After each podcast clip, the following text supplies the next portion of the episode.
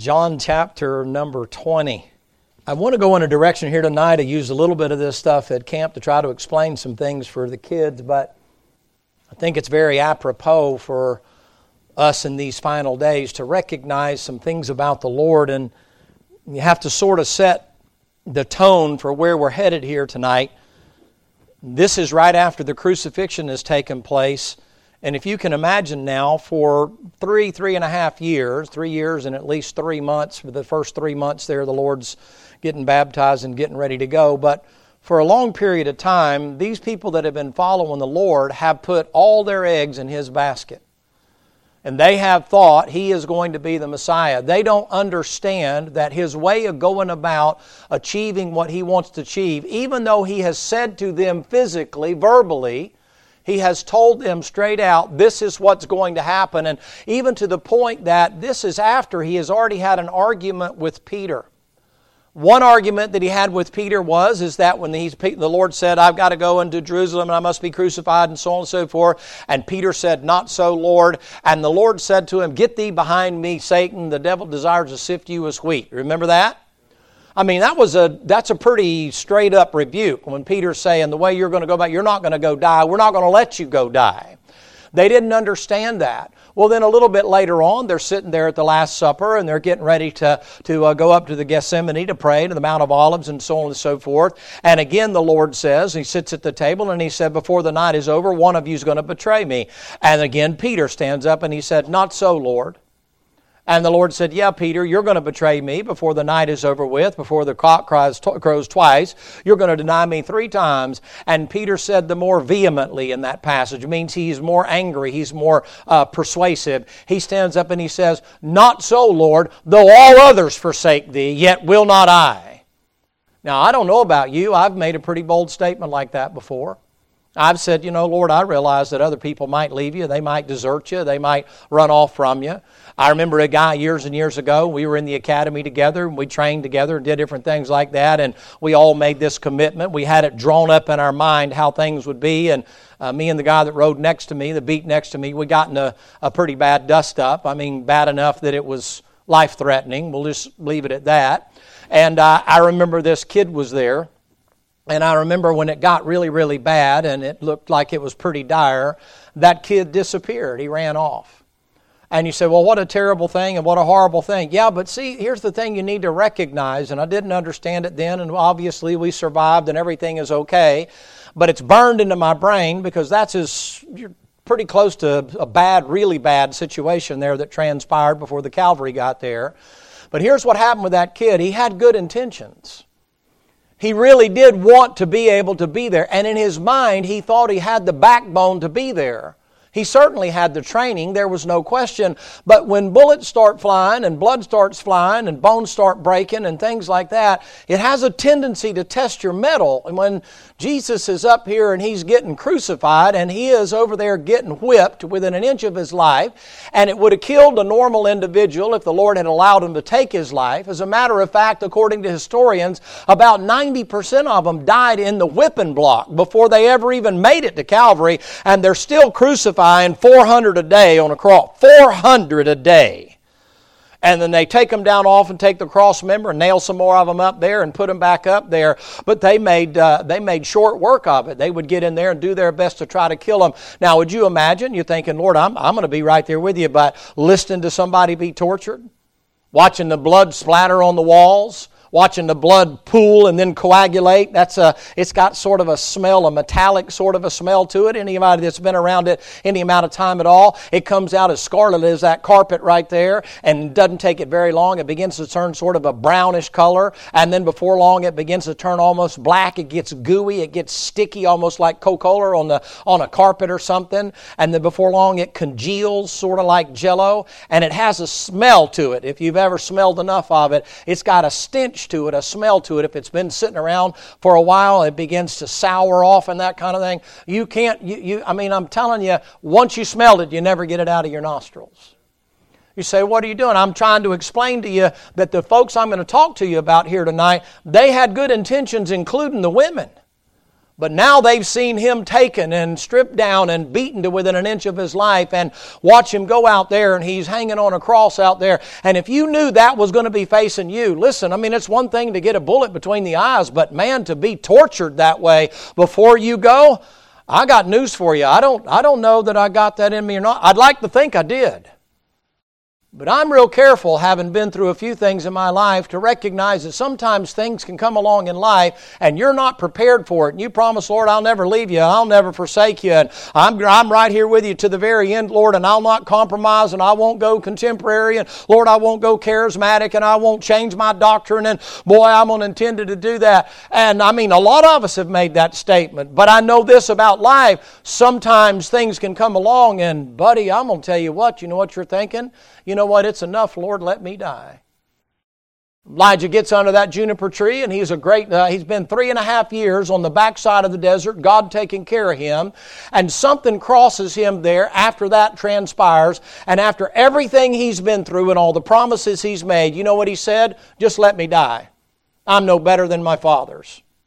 Now, if a man like that thinks that way, do you think maybe we ought to pause? If a man like Peter uh, said, I'll never deny you, and is that bold and that bolsterous, and then winds up denying him, do you think maybe we should kind of kind of cool our jets just a tad and pause and remember sometimes things come along and can change that? There's a preacher friend of mine called me today. As a matter of fact, just a couple of hours ago, he called and he said, I know you're at a meeting there with Brother Walker and I hope it's going well, but I need to tell you something and ask you a couple of things. And I said, okay, well, go ahead, man. And, and he said, well, he said, uh, he told me the name of the preacher up there and he said, um, do you know him? I said, no, sir, I don't believe I do know him. And he said, boy, he's a fine man. He loves the Lord. He believes the books. He's been pastoring a church. He took over this church, a big work here. He's been doing a great job and stuff. And I said, okay. I said, well, well, what's happening? I'm drawing it up in my mind like you are. I'm expecting some kind of, you know, shenanigans or something. I mean, that's usually what we think, right? I'll come to my text in just a second, but just hear me out for a second. This is the kind of stuff I'm talking about. He said, Well, preacher, he said, uh, this just happened. He said, uh, he, he has a daughter, beautiful little girl. I've known her for years. She's grown up. She had a boyfriend. Her boyfriend walked in, shot her, and then shot himself right in front of their son. Killed both of them and his son's there and watch the whole thing. What do I do? That's a preacher's daughter. That's a Christian. That's a saved woman and a saved boy. And now you got a young man who's got something burned in his brain that he will never unsee. Preacher, what do I do? I mean, isn't there sometimes in life where the Lord allows certain things to happen and you sit there and you look at it and you think about it and you consider it and you ponder it and you can't seem to make any sense of it at all? And you know what can happen if you're not careful? You'll wind up departing. Look at that passage there in John chapter 20. I'll expand on that in just a little bit. But I just want you to realize, ladies and gentlemen, that just because you're saved, it doesn't mean tragedy doesn't come knocking. It's when tragedy comes knocking, what do you do with it? You can't stop tragedy. You can't stop trouble. Some of you young girls, you're going to meet a guy one day and you're going to think the greatest thing since sliced bread and all that other kind of stuff. And you folks that have been married for a while, when you first got married, that's what you thought. And then after about six weeks, you were like, what in the world about was I thinking? and some of you, weren't smoking crack at the time, but you were thinking you were under the influence of something. Can I get a witness? Amen. And then all, careful now. but one of the things that winds up happening is, is you go ahead and plan your life out. You get your whole life planned out and how you think everything's going to go, and then that jackleg runs off with somebody else or does something stupid or he ain't the man you thought he was going to be, and he winds up being some no good, worthless two bit dog. And then all of a sudden, see, for you girls, it's different than it is for guys. Guys are like school buses. There'll be another one along after a while. You certainly know that by now. But for girls, you get them and you think to yourself what you can do to fix them and how you can change them and how you can get them in line and get them in tow. And I, I know they got things wrong with them, but I can fix that and that kind of a deal. How's that working out for you? After 40 years, you're still saying, well, one of these days, you know. but what happens is, is for, for him, it's just, he's just uh, changing his socks. But for you, it's a life change. Things just changed drastically. Your whole world came to an end. I mean, if a young daughter gets killed, like this young uh, daughter got killed, you know what happens? Mom and daddy are sitting there saying, I don't get to walk her down the aisle. I don't get to have, see her get married. I don't get to see them have uh, children and have grandchildren. I don't have anybody that's going to come along behind me to, to be able to pick up where I left off and those kind of things. See, life got real serious, and boy, you talk about putting a period at the end of a sentence. I mean, death is the end of things for most people. I realize eternal life, but I'm talking about here. It stings, boy. Even the Lord Himself said, the sting of death. It stings things. Even though we sorrow, we don't sorrow as those that have no hope. And I could try to pump you up on the last night of the meeting and tell you, don't worry about it. Thank God there's a glorious day coming. But, buddy, when somebody we love is taken from us and somebody we've hung our hat on and somebody we've trusted and somebody we've had faith in and somebody we've had confidence in and they lie to us and they cheat on us and even sometimes the Lord allows them to be taken, it stings. It hurts. And what it can do to you is make you say, I quit. I'm done. In the last days, if the Bible's right, you have to guard every avenue of your life because everything is stacked against you. And I don't mean to depress you, I do mean to warn you, to tell you you cannot be circumspect enough to prepare yourself because you think you're prepared on every front and the devil will hit you in an area you never even thought about. And one of those areas is, is when things are so dark and you can't find your way because there's a lot of things that we know intellectually. You have a great pastor here who has the right, when it comes to right division, it comes to writing a book on right division, he's got the definitive work on those things. And you can know that stuff intellectually, but when you have to operate it practically and put it down into the life of your kids, Two weeks ago, I'm dealing with a guy, can't mention names or anything. Some of you will figure it out. Please don't do that. But I'm just going to tell you there's a dark time in this preacher's life right now. His son's a heroin addict. That's a rough road to hoe. I don't know if you know that. If you've never known a heroin addict, with the exception of Brother Kevin, you don't realize how difficult that stuff is. You say, well, you know, they'll get them in rehab and all that kind of stuff. That don't always work like you think it does. It ain't like something you see on TV. What that parent's doing right now is, is what did I do wrong? And where did I mess up? And did I have them in church too much? Did I not have them in church enough? Did I talk too much about the church? Did I not talk about enough about the church? Should I have done this? Should I have done that? That parent's beating himself up, saying, you know, well, preacher, what did I do wrong? I try to, you try to comfort him, but sometimes there's just no comfort. He knows the verses. I gave him the verses. He quoted them back to me. But sometimes, ladies and gentlemen, you can know it in your head, but applying it in your heart, boy, that's a different deal altogether. You stand there with tears running down your cheeks and over the grave of a loved one, and you're watching them, and they went at an inopportune time, and they're gone out of here, and your life and what you thought was going to take place, the whole nine months you're carrying that youngin', and the next thing you know, that youngin's in the ground, or that youngin' grew up like this preacher's boy grew up, and they thought, boy, everything is going to be great, and they even hoped and prayed. He didn't even push him. Like, I don't care if he's a preacher or not a preacher, just glad he's a Christian, glad he's church, doing right, graduated high school, doing real good, got out there, kind of got popular, got with the wrong crowd, kind of got hooked up a little. You know the story, you've heard it a hundred times, and he knew better, but it still got him. You say, but you know, he's, uh, you told me about two preachers now. Yeah, being a preacher doesn't insulate you. Doesn't mean that trouble doesn't come knocking on your door. Doesn't mean that it doesn't settle and create problems for you physical problems, spiritual problems, emotional problems. I'll say this quickly as I get into the passage here tonight. I mentioned this the other day, and uh, I'll say uh, freely here because I've known you folks for years and years. I got 19, I guess, or so. But uh, I'll say this a smart aleck contacted me because I made a statement at my own church with my own people. And what I said was, I said, oftentimes the pain between the ears is greater than the pain in the physical body the emotional stress and strain, the, the problems that you deal with emotionally. And I wasn't just talking about menopause and physical ailments and things. I mean, I was talking about people that are under sincere phys- uh, emotional stress and strain. And he wrote a real smart alecky thing and things like that about what a farce it is and what a joke it is. And that's just pushing for pills and this and that kind of other. I, I wanted to say something. I didn't even respond to it, but I wanted to. I really wanted to grab him around the throat and say, You don't know nothing about life, son. You have no idea what you're saying. You obviously haven't dealt with people that are at the end of their rope and they're holding on to the knot and they're about to come off.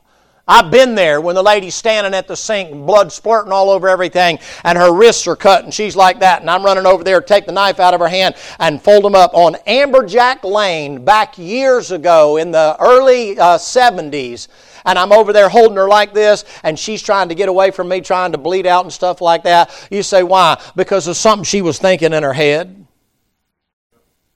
I know that that can lead to physical pain and problems. And it's time that we as a church wake up and recognize that emotional trouble is a very real thing. And it's not just all about somebody making something up. And yeah, there may be exceptions to the rule, but it is time that we come out of the Stone Age and realize and recognize you are in a different world nowadays, and there is different stimulus nowadays, and it ain't just old people going crazy anymore. Young people are going crazy, and it ain't just women, it's men going crazy too. And I'll amen it if you don't amen it. And it's time the church recognizes that we have a responsibility to give them some spiritual stability, not become a psychiatrist or a psychologist, but to recognize there is a need there. People are looking for help. You say, why? Man, the maniac of Gadarena, he's going crazy in his mind. He's insane. And he doesn't know what to do. And what did Jesus do? He said, Roll around the island, man. I don't want to go mess with that guy. I mean, what would people say about me running around here with a half naked man breaking uh, uh, fetters and chains and screaming and hollering and he's full of the devil? I mean, we wouldn't want to do that. We'll run my reputation with the independent Baptist. But that's what we live in. We live with people that are literally right on the edge of things right now. And it's not just spiritual and demonic influence, ladies and gentlemen. A lot of it is emotional strain and it's real and you better recognize it's real and you better thank God if it's not you, but you better ask those individuals, hey, you're above my pay grade, go get somebody to help you. And some of you are ready right there. You're like, well, I think you're insane. You're crazy. Okay, well, you do whatever you want. I got a little experience here. I'm telling you right now, it's real. It's real, it's real, I know it's real. Are you in John chapter number 20? I'm not planning on going for a couple hours tonight. I don't have to be home. I got somebody can find me along the roadway if I get lost, so don't worry about it. Look, if you will, please. This is after the crucifixion. They're running together there. Look in verse number 6. Simon Peter, following him, went into the sepulchre and seeth the linen clothes and lie and uh, the napkin was about his head, not lying with the linen clothes wrapped together in a place by itself. And he went and saw the other disciple, the first of the sepulchre, and he saw and believed. Watch, for as yet they knew not the Scripture. Now, Father, I'd ask that you might help us tonight, Lord, and help me to put what it is you've laid upon my heart and help me to put it across in a way that it's easy to understand. And uh, help me, Lord, to, to just help these folks to prepare us for what it is that's coming in our direction. We pray in the name of Jesus Christ. Amen. Can I say this first and foremost? Uh, when is it that I need to ask God to help me? Help me, Lord. Help me, Lord. I, I mean, I, I believe that's a great prayer. Sometimes I think just help is good. I think, you know, a Nehemiah prayer every now and then is, Lord, help me. I have a favorite song. It's called Help Me, Jesus. I wrote it myself. Amen. And I just sing it. You say, when do you sing it? I sing it all the time. You say, well, it sounds like an old black spiritual or something like that. Well, it depends on how you sing it, but you can sing it that way if you want to. It's just got one uh, verse and continually happens to be a repetitive in that. It's just help me, Jesus, help me, help me, help me, Jesus, help me, Jesus. As bad as it is, I say help however many times. Like Brother Howard, he prays for thank the Lord, thank the Lord. I say help me, Lord, help me, Lord, help me, Lord. You say why? There's times of despair that come along. There's times of darkness that come along. There's times where my hopes have been dashed and my dreams have been dashed and I have no idea of any direction whatsoever. I go to the tomb and expect to see the Lord there and there's things that I know intellectually, but I don't know the truth of the resurrection. God, you're doing something here I've never seen before. What are you doing it this way for? Why, he comes over there to Job there, and a question that comes out of that thing on a regular basis is why do the righteous suffer? You can't make heads or tails of that thing. You got to the end of the book and you realize it. But, ladies and gentlemen, can you imagine if you were Job? I mean, you're minding your own business and minding your P's and Q's, and you're living at a time period of dispensation uh, during that time where if you're doing right, living right, and acting right, the Lord's blessing you, He's making you healthy, wealthy, and wise, and those kind of things. And if that's taking place, ladies and gentlemen, then all of a sudden Job says, Hey, man, we got some problems. All your animals is dead. Hey, Job, right behind that, we got some problems. What's the problem, man? All your servants are dead. Hey, Job, we got some real problems now. Your whole family's dead. I mean, listen, you say what you want to say, and I, have heard the sermons on it. I know how the sermons tend to run toward the women and all that kind of stuff. I realize that and how wicked and ungodly they are and that kind of a deal. I'm working on a sermon. I'm picking a special place to preach it. But I'm saying this I don't blame that woman for saying, curse God and die. Now, see, some of you think I just blaspheme God. I'm putting myself in the position of a man who's loved the Lord and served the Lord and done the best that he could possibly do. He's so righteous, he's offering sacrifices for his kids in case they're not living right. He is not doing anything right. I know you spiritual people are going all the way and going, oh, well, you know, we found out he was self righteous. Yeah, like you.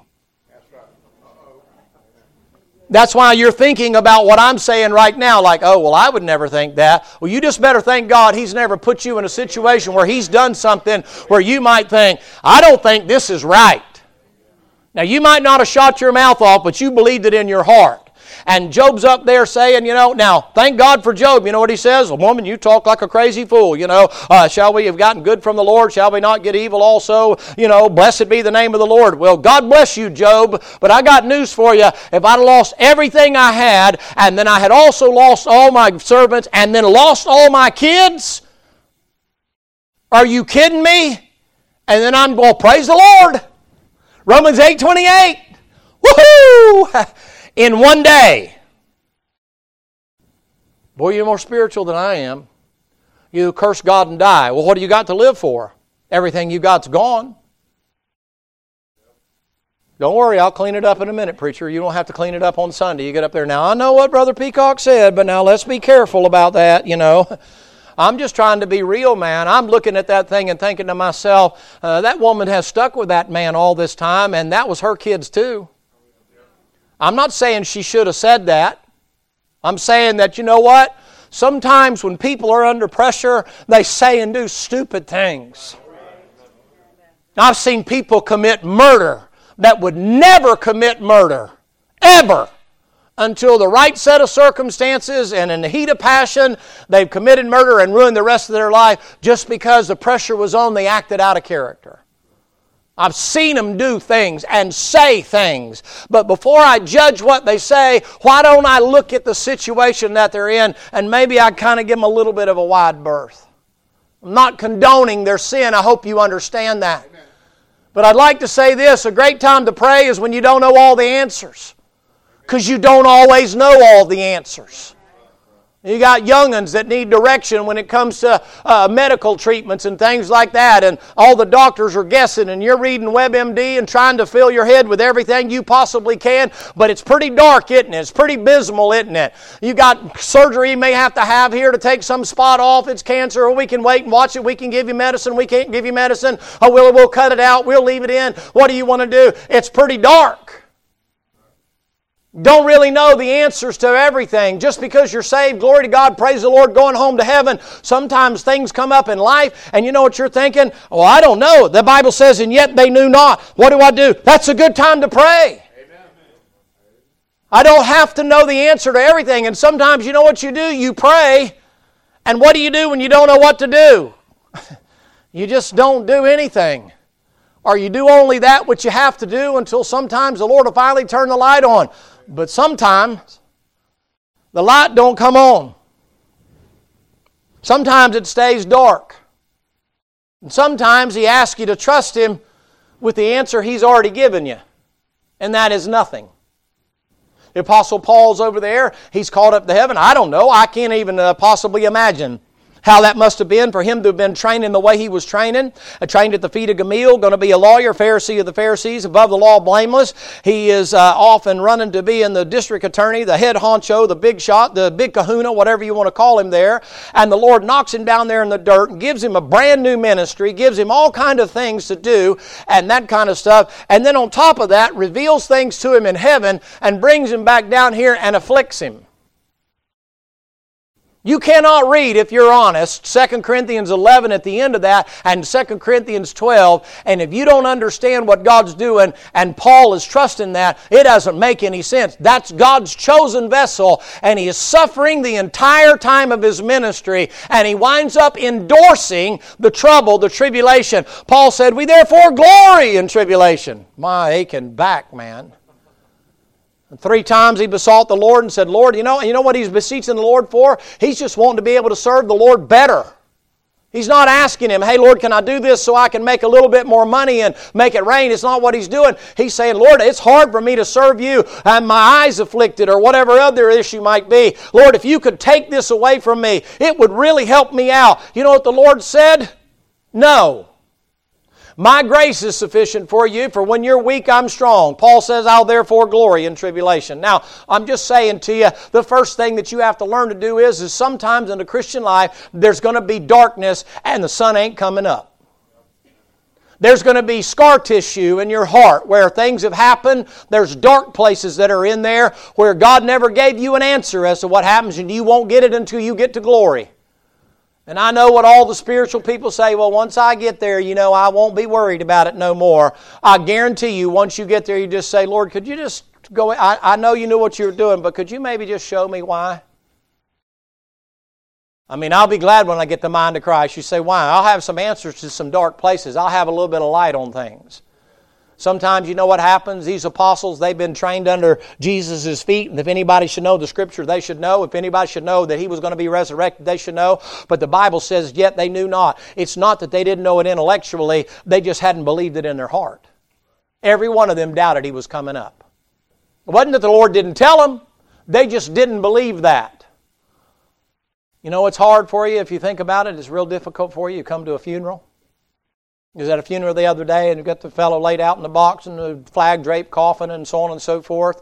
And I hear people talking about this and that and the other and where's he at? And well, I hope he's in heaven and this and that and the other. And, and then eventually they get up and give a testimony of his salvation and all that. When that's your loved one, it gets close. But when it's you dying, it can be pretty dark. You know it intellectually, right? Brother Jim was dying, and we were sitting there at 3 o'clock in the morning one morning and cutting up back and forth here and there when he was in and out and that kind of a deal. And he woke up one time and he kicked me at the bottom of the shoe there with his bare foot. And he said, Well, P, he said, I reckon it won't be long now. I'm going to go to the place that we've been preaching about. I hope it's right. Hope it's real. Now, see, you don't understand that. He's not doubting that it is, but he's fixing to make sure that it's real because he's fixing to cross over. It's one thing to know it intellectually, it's one thing when it's you the one making the journey. I had a little girl call me one morning. It was about 2.30 or 3 o'clock in the morning. And she called, the phone rang. Those calls are never good. They come in that time of the morning, you know. And I got that thing, and I got up and I went in the other room of the house over there, trying not to disturb uh, Adrenaline. And I got in there and I said, What do you want, youngin? And she said, Well, she said, They're here. And I said, Who's here? I thought it was the police, and she said, "No, them them uh, demons are back again." And I said, "Oh, okay." I said, "What are they there for?" She said, "They're here to take me." I said, "Well, what are you going to do?" She said, "Well, I'm sitting in the bathtub," and she said, "I'm going to kill myself." I said, "Okay," and she said, "I mean it. I'm serious." I said, "I, I said, okay. I believe you. I believe you can kill me. I'm praying. I know you think that's bad, but wait until the end of the story." I said, well, I just want to say one thing. She said, Well, I'm calling you to tell you thank you and appreciate you helping me, and I can't overcome this and I can't overcome that. My life's a wreck, and this and that and the other, and all the typical things you've heard a million times. And it's real to her, pretty dark for her, man. At 2:30, 3 o'clock in the morning. I've been trying to help her a long time, and can't. She just can't seem to beat it, man. She's just having a tough time. And so I said, okay. I said, well, I understand. I said, I got one thing to say. She said, okay, preacher, let me have it. And I said, I sure hope you're saved. And she said, You know I'm saved. You know when I got saved. I told you my testimony of being saved. And I said, Yeah, I sure hope you meant business. She, he said, You're saying right now, are you trying to make her doubt her salvation? Sure. I said, Well, you know what? If you're not saved, I said, I'm not saying you aren't saved. You're wanting to kill yourself. I'm not saying that has anything to do with it. I'm saying, but if you're not saved, and I said, the second you step off in eternity, I said, You're sitting in a bathtub. I'm guessing you're going to probably slit your wrist and all that. I know how to do it. I said, I understand. I know what you're going to do. I said, I just want to tell you the second you step off in eternity and you're down there in hell burning, there ain't no coming back. And she said, Well, I, I, know what the Bible says about eternal security. I said, And I do too. I just want to know do you have it? Are you willing to risk that? The phone rang about 8 o'clock in the morning, and I thought it'd be the police. And she called. She said, You know, I thought about what you said. I said, Well, I guess you must have. You're still around. she said, "Will you make a call for me?" And I called somebody to come get her, and and uh, she's still struggling. But but but I want you to understand this, ladies and gentlemen. As a Christian, you don't always have answers for everything. Let me say this. Secondly, about the first point, there's just a few of them here tonight, and we'll go eat some donuts or whatever it is you got over there. But listen to me now. You don't not only know the answers to everything, you don't have to know the answers to everybody's problem.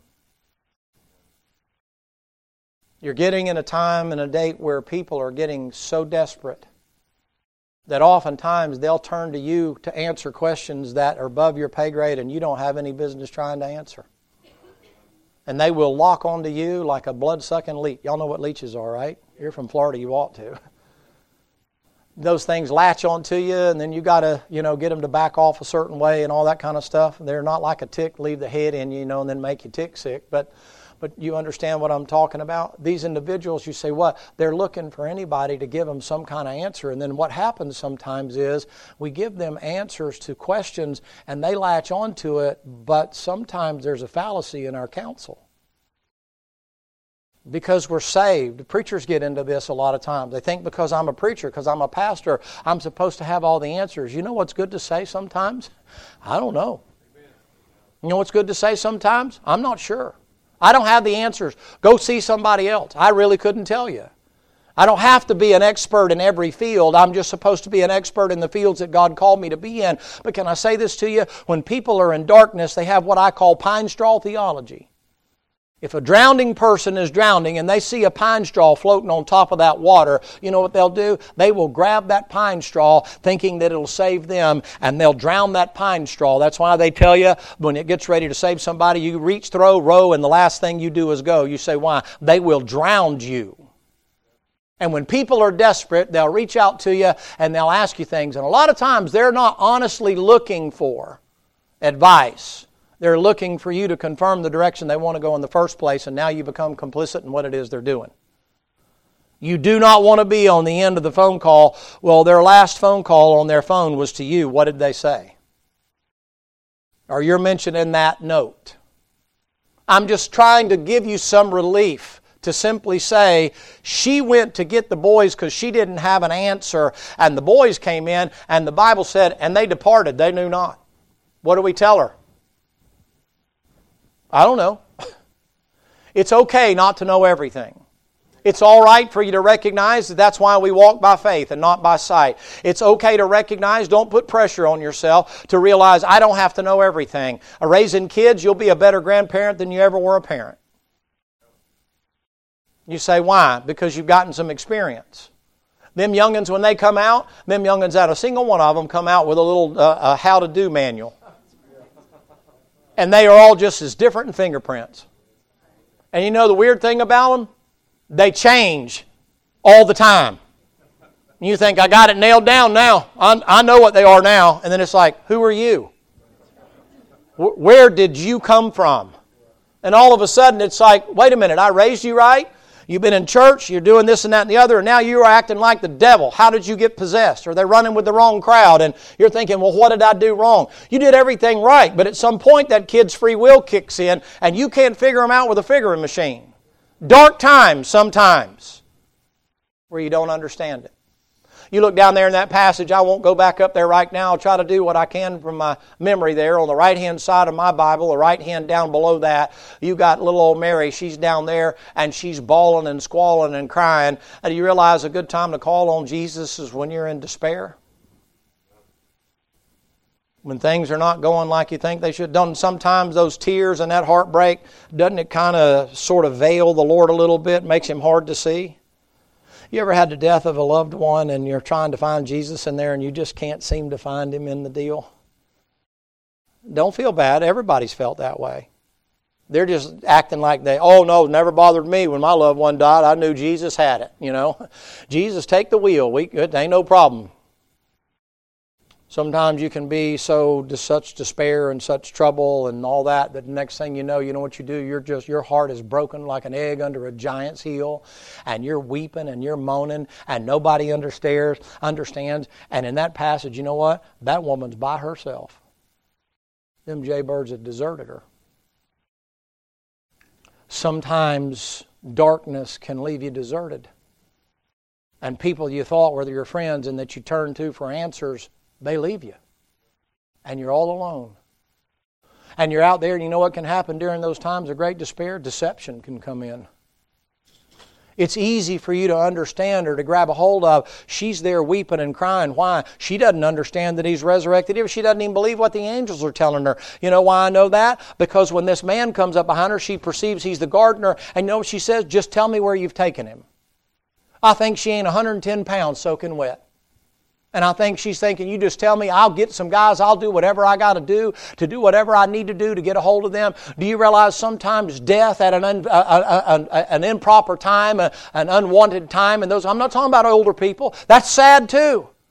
But man, when you got somebody kicking off at 96 years of age and not in their right mind, that's a different kind of death than somebody dying after they got hatched. Somebody dying in the prime of life, somebody getting killed that's a preacher's daughter at an, at an inopportune time, that's pretty dark time. That's despairing. She's down there and she's weeping and she's moaning and she's crying and she can't even recognize Jesus when he shows up. And he says to her, Mary, he says, Where have you taken her? Where, where have you taken her? Doesn't even call her by name, just turned around. And he says, Where'd you take him? Where's he at? He's standing right in front of her. And he looks down at her and he says, Mary. And she says, Man, Master, Rabboni. And she reaches out there to touch him. He said, Don't touch me. I've not yet ascended. Can I say this to you? Times of great doubt come in. Her whole life, that man has done something for her. That man meant something to her. That man's the only man that never asked anything from her and helped her in spite of her despicable condition. And, buddy, she's missing him and she's trying her best to honor him and honor his death. And she's down there at his tomb when nobody else is there and she's deserted and all alone. And she's down there saying, Tell me what I can do, tell me what I can do. That man's the only one that ever did. And sometimes in situations, you'll be the only one that feels the pain of the dismissal of the individual, the despair. It'll hit you harder than anybody else because it's more personal to you. It means more to you, something on the inside that the Lord did for you that He didn't do for everybody. And all of a sudden, it ain't always jumping and leaping and hollering. And thank the Lord when it is. And thank the Lord for good testimonies. And thank God we ought to give the testimonies when we can, like we talked about old fashioned uh, meetings, testimony meetings, and things like that. But right here, where we're at right now, this is where we live. This is what's literally waiting at the door every single day. It is a foreboding sense of a shadow that is hanging out right outside the door in spite of the sun, which causes the shadows to be cast. It's hanging out right outside the door. And we know it's always there lurking and waiting. And then things occur in life, and the next thing you know, it seems to strike us through the heart much greater than it does other people. And you turn around and you look to your friends for help, and they're not there. You ever think about this? And most people don't because it's so common nowadays. It's not just death that's that way, disease can be like that. Somebody comes in and tells you you have a particular diagnosis, that literally sometimes it's the sentence to death. You told a friend of mine not too awful long ago, we've done everything that we can possibly do. You better throw the kitchen sink at it because we have nothing else we can do unless God intervenes. Christian, saved. Woohoo, going to heaven. Yeah, but that's a rough way to go. Only by the grace of God, not sitting on your doorstep tonight. And if it does sit on your doorstep, you know what can happen? Despair. You know what can happen? Discouragement, desertion. You know what can happen? Disillusioned. God, why'd you let this happen? How could this happen to me? Why did this occur? Do you think that she's not human? That the finally she met somebody that really did something for her, really cared about her? Do you think that, that, that, that she's not thinking that? But all she wants to do is, could I just have his body? And he comes to her because he cares before he's even gone to the Father, and he said, I want to let you know I'm, I'm right here. He didn't appear to anybody else before he went up, just the one who was in great despair. You ever pause to think about that kind of stuff? Why, by the time she gets up from there, the Lord has spoken to her, and then he goes up there to the other side of Alpha Draconis and then comes back down here and he meets with the two boys on the road to Damascus and, and talks with them and so on and so forth. And they're up there in the upper room, and the Lord comes walking through the doors up there. You got to understand now, he's just been crucified. They have set up there these, uh, these centurions around that tomb, and they're guarding it, and everybody's thinking the moment that door's knocked on, those soldiers are coming for us next. They know we're his apostles. That's why Peter is so vehement in his denial, because if he gets caught, he's going to get arrested. He's going in there and he's going to get whooped too. And I think he's afraid. In spite of the fact that he's willing to be combative and that kind of a thing, I think he's thinking, man, after seeing him hang up there and then whip come across him, I don't think I can take that kind of torture. And the next thing you know, Peter comes out there and he's out weeping. And The Lord comes out of there before he goes to Calvary and just looks at Peter, and the Bible says, and Peter went out wept bitterly. I bet he did, man. The next thing you know, the Lord comes walking through there and, hey boys, how you doing? The ladies are up there with him. They're cowered down behind closed doors and locked in, and they're petrified. The whole world is closing in on them. The world's caving in on them. The things that they thought were going to happen are not happening. They're completely disillusioned. It's not just dark, and they're not just in great despair. You know what's fixing to happen? They're doubting that the resurrection, even to, it ain't just Thomas doubting. If they thought it was real, why is the door locked? I mean, we got doubting Thomas. I get that. I understand that. The Lord appeared to him, but you know why the Lord appeared to him? Because they's doubting too. You know, times of darkness and times of despair can be great doubts to you. Lord, where are you in all this stuff? I have a friend of mine right now. He left everything he did, doing all the stuff, believed he was doing what God wanted him to do. People pulled the rug out from under him, and he's having to try to go back to work and do this and that and the other. He said, I don't even know why I did it. I said, I can't tell you to get to eternity. You did the best you could with what God told you to do. But the bottom line is, God knows maybe He'll use it in judgment against him later. I couldn't tell you. I don't have an answer for you. But it doesn't always work out great. The Lord appears to him in the upper room. Of course, Thomas is not there. You know, a good time to pray is not just when it's dark. A good time to pray is not just when you're in despair. You know, a good time to pray, it's when you're doubting it. You ever doubt your salvation? I, know doctrinally you know it in your head. I understand that. You ever doubt your salvation? I mean, you ever take a real good look, you know, a real inventory and think, you know, if I'm really saved, why am I thinking what I'm thinking? A lot of us, our problem, ladies and gentlemen, our, our problem really, it's not outward stuff that we do. We don't smoke and drink, you know, and cuss and chew and go with them that do and that kind of a thing. That, that's, not, that's not who we are. We don't run around doing stuff like that. But sometimes our mind gets us, don't it? Know, sometimes you start doubting a little bit. Don't you kind of doubt the Lord's coming? Don't you kind of doubt why am I why am I in this? I mean, doesn't it ever now and then cause you a little bit of confusion? I hope you're staying with me tonight. I just wish you. Do you ever look at people that are wicked and ungodly and they just seem to be living the life of luxury and nothing's bothering them and nothing's upsetting them and they're not in trouble and they're not in the hospital and they're not having. I know what all the preachers say. Oh, yeah, they got trouble too. Yeah, but it just seems to me that it's the Christians that seem to be getting it on a regular basis. And sometimes I get to wondering about it. You don't? God bless you. You need to pray for me. I wonder sometimes how it is. I can preach sometimes a couple of weeks out of every month and try to preach all in between and stuff, which, by the way, I do because the Lord does that to keep my mind in the right place and then still think some of the things I think. How's that possible if I'm really saved? And I know the doctrine, I know the Bible. And I know I'm trusting Him and I know I'm saved, I'm sure, and I know when I got saved. But sometimes I got a doubt or two about the way God's going about things. Sometimes He don't skin the chicken the way I'd skin it. You don't even pull the feathers off sometimes. You ever doubt? That's a great time to pray. You know, it's an amazing thing when Thomas is there, and I've told you about him before. He's the first independent in the, uh, Baptist in the Bible because he wasn't there on church on Sunday night. And the Lord showed up. I'm going to start a new doctrine. That new doctrine is going to be the rapture is going to happen on a Sunday night, and Thomas is a picture of the church, and the, he wasn't there for the rapture. So you missed the rapture, and I'll teach a split rapture out of it. you got to wait around to the next Sunday night for him to show up. Try to improve our attendance on Sunday night. You know what Thomas is doing? He don't say. Thomas otherwise has had a pretty good testimony. Remember in John chapter number 11 when everybody's saying, Lord, if we go back over there where Lazarus is, we're certainly going to die. You know what Thomas said? Okay, Lord, well, if we got to go and die, let's go die. That was Thomas. Doubting Thomas. He said, Well, Lord, if we got to die, let's die. Not many people preach on that, but we sure preach on his doubts. You know why? Because we know what it's like to doubt.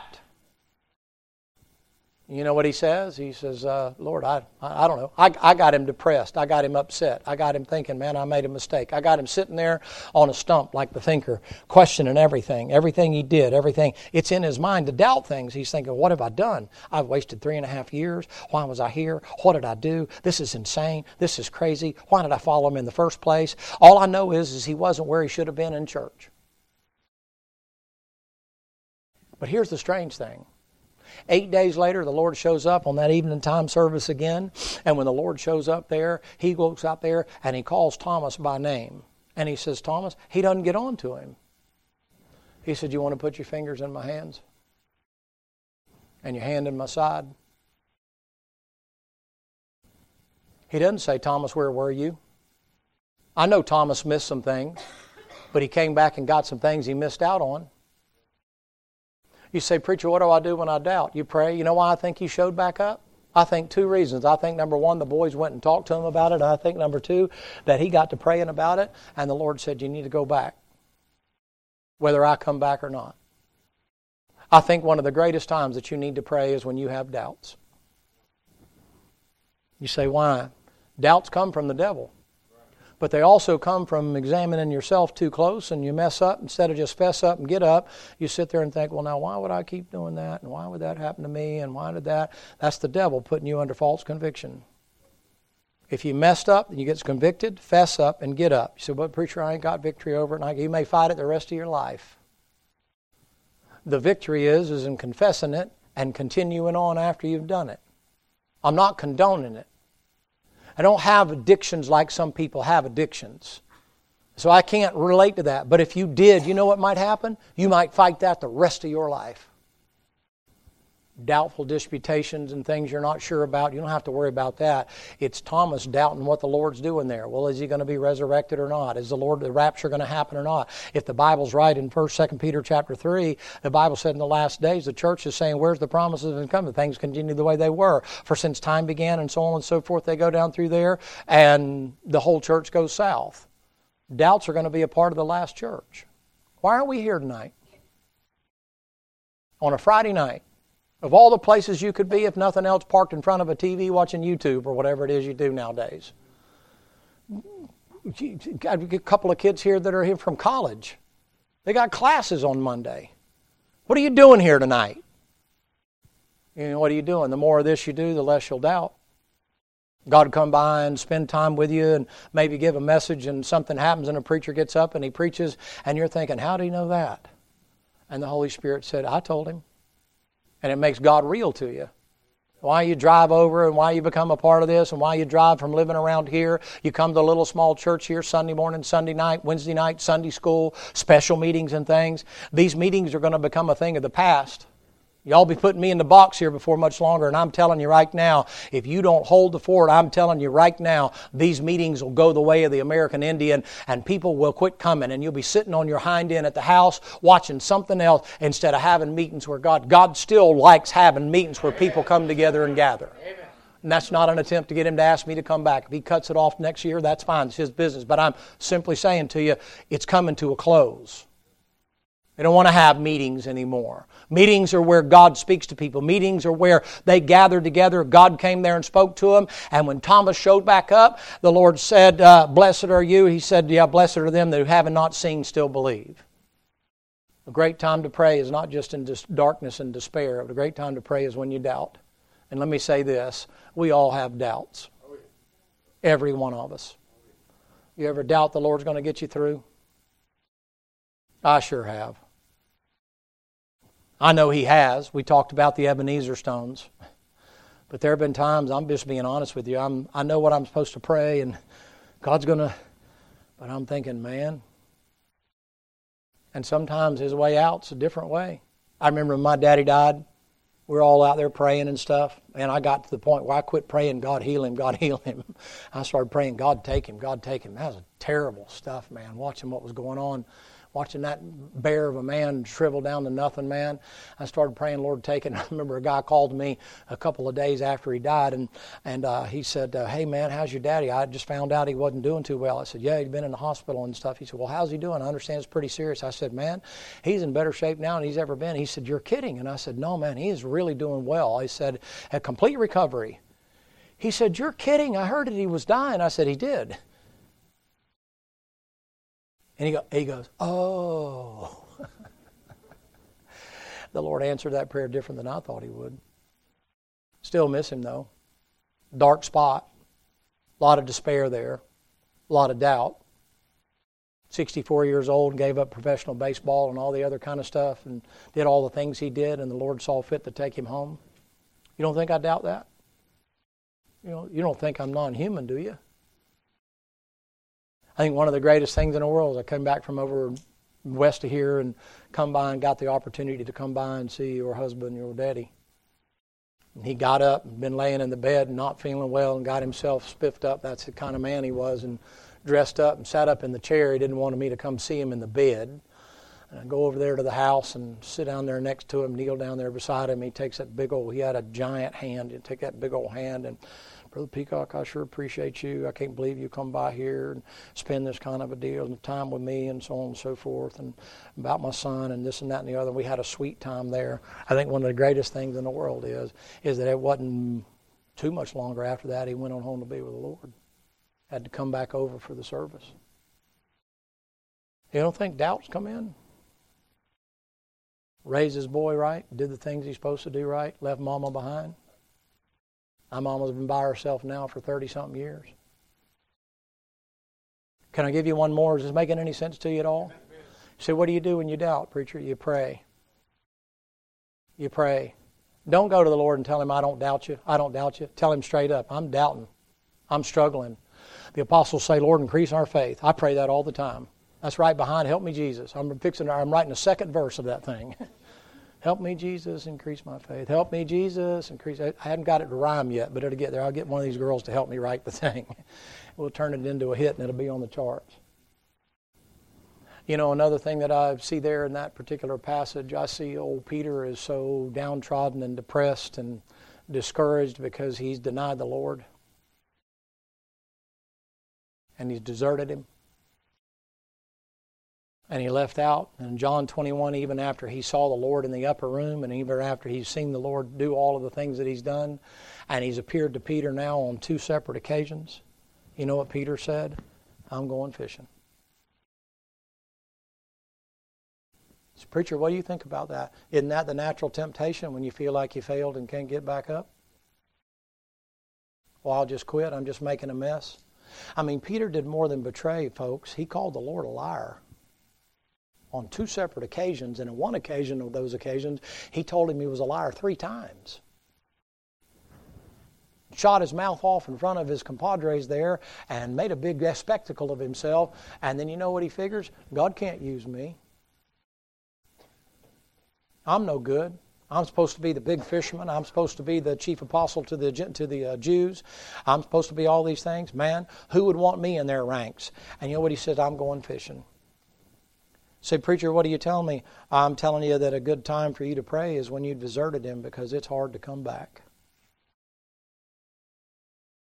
You take that story of the prodigal, and I love the story of the prodigal. You say, why? Because I've been in the story of the prodigal before. And I may not have left. I might be more the elder brother in the house, but left in my mind and those kind of things.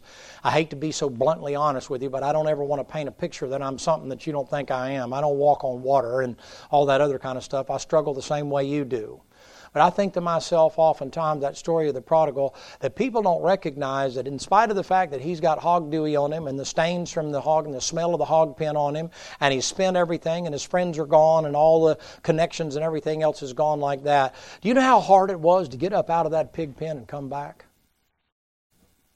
That Bible said when he came to himself, listen, man, there are people all around out here that know where they ought to be. But you know how hard it is to come back?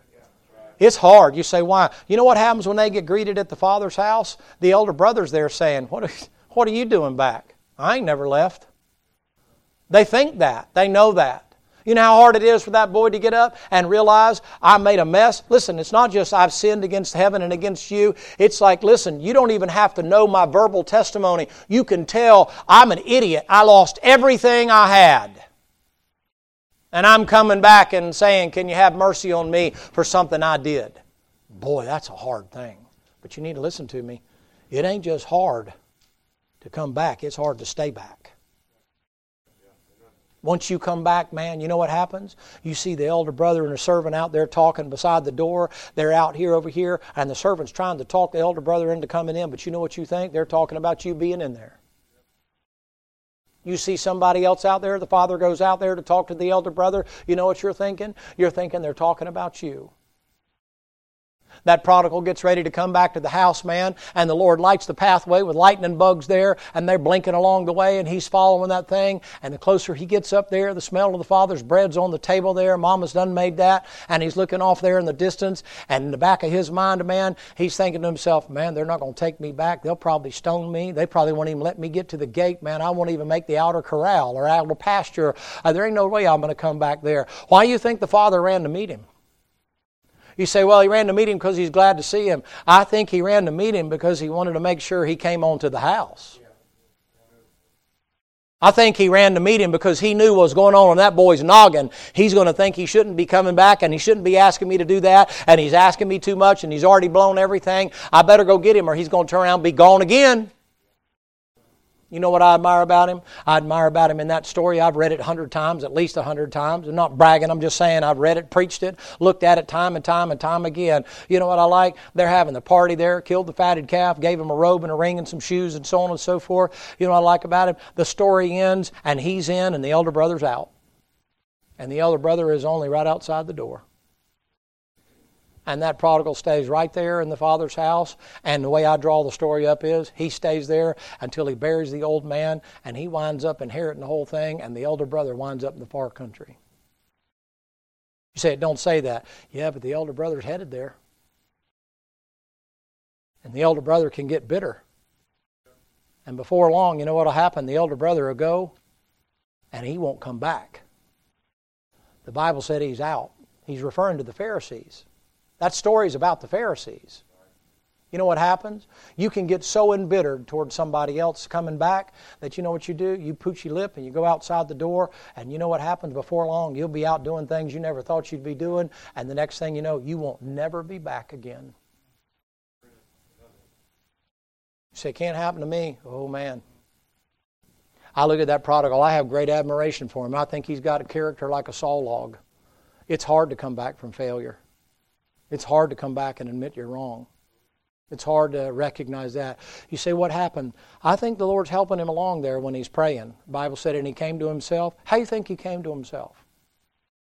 You think when he's sitting there on that log over there by them pigs and listening to them root around in that mud and that slop, and he's out there and he can't even fill himself with the food that comes for the pigs, do you think he might just be sitting there thinking, Boy, I'll tell you what, uh, my father's got plenty of bread for the servants to eat over there? And the Lord says, Amen. That's right, he does. You hungry, aren't you? Yes, sir, I sure am hungry. Well, why don't you go into the Father's house? I can't go back there. Well, why can't you? Well, he wouldn't have me back. Look how I'm dressed. Look at the mistake, the mistakes I've made. Look at the sin I've committed. Look at the trail of bodies behind me and all that kind of stuff. Why don't you try it? How do you think he came to himself? I think there was a nudging, constant nudging of the Holy Spirit. I think he's engaged in a conversation like some of you tonight. And you know that you're here, but you ain't here. And you know you've come to every night of the revival meeting, and you're still just outside the door. And the Lord's been talking to you. and you're thinking, well, I'm, I'll see if I can do better this time, and then when I get things fixed up, then maybe, maybe, maybe I might, maybe I'll come, maybe I'll come back then. You know, good time to pray right now. Lord, do I, do I need to come back? Are we where we need to be? Am I in fellowship the way I need to be? Lord, it sounds like from what this preacher is telling me, we're in for some rough times ahead. Some rough seas are coming, and uh, Lord, I need to lash myself to the mast here. Uh, Lord, am I, in, am I in danger of finding myself in one of those four places? See, I can't answer that for you. But if you pray, I guarantee you somebody will. Don't you think that prodigal had a hard time overcoming that pride? Man, his daddy was known by everybody. If I would draw it up, I'd draw it up in a southern town. I'd call it Monticello. With a town square. And everybody that's anybody knows everybody. You can't clear your throat without everybody in town knowing it. They know what you ate for supper. You growed up around here went to these poor schools, and you go to that church. Can I get a witness? Amen. You know how hard it is to say, yeah, but I still need to I still need to be close to the Savior. Can I just tell you this? That prodigal didn't come back to get to the house. That prodigal came back to get close to the Father. He didn't come back for bread he came back to be close to the Father. He didn't come back for a fatted calf, a robe, and a ring. He came back to say, Daddy, I have made a mess of my life, and I'm sorry. Preacher, what can happen when I get in a situation like that where I get deserted? Well, Peter's out there fishing. I like this. The Lord's up on the beach cooking probably five barley loaves and two fishes. Peter's gotten so out of fellowship with the Lord that when the Lord says, Children, you have any meat? Peter don't even recognize him talking anymore. I'm almost done. And John says to him, he says, uh, Hey, Pete, he said, What do you want, man? He said, uh, You don't recognize that feller? He said, No. The Bible says in two verses above that, you know what it says? They didn't recognize him at all. None of them did until he spoke. And then John said, Pete, it's the Lord.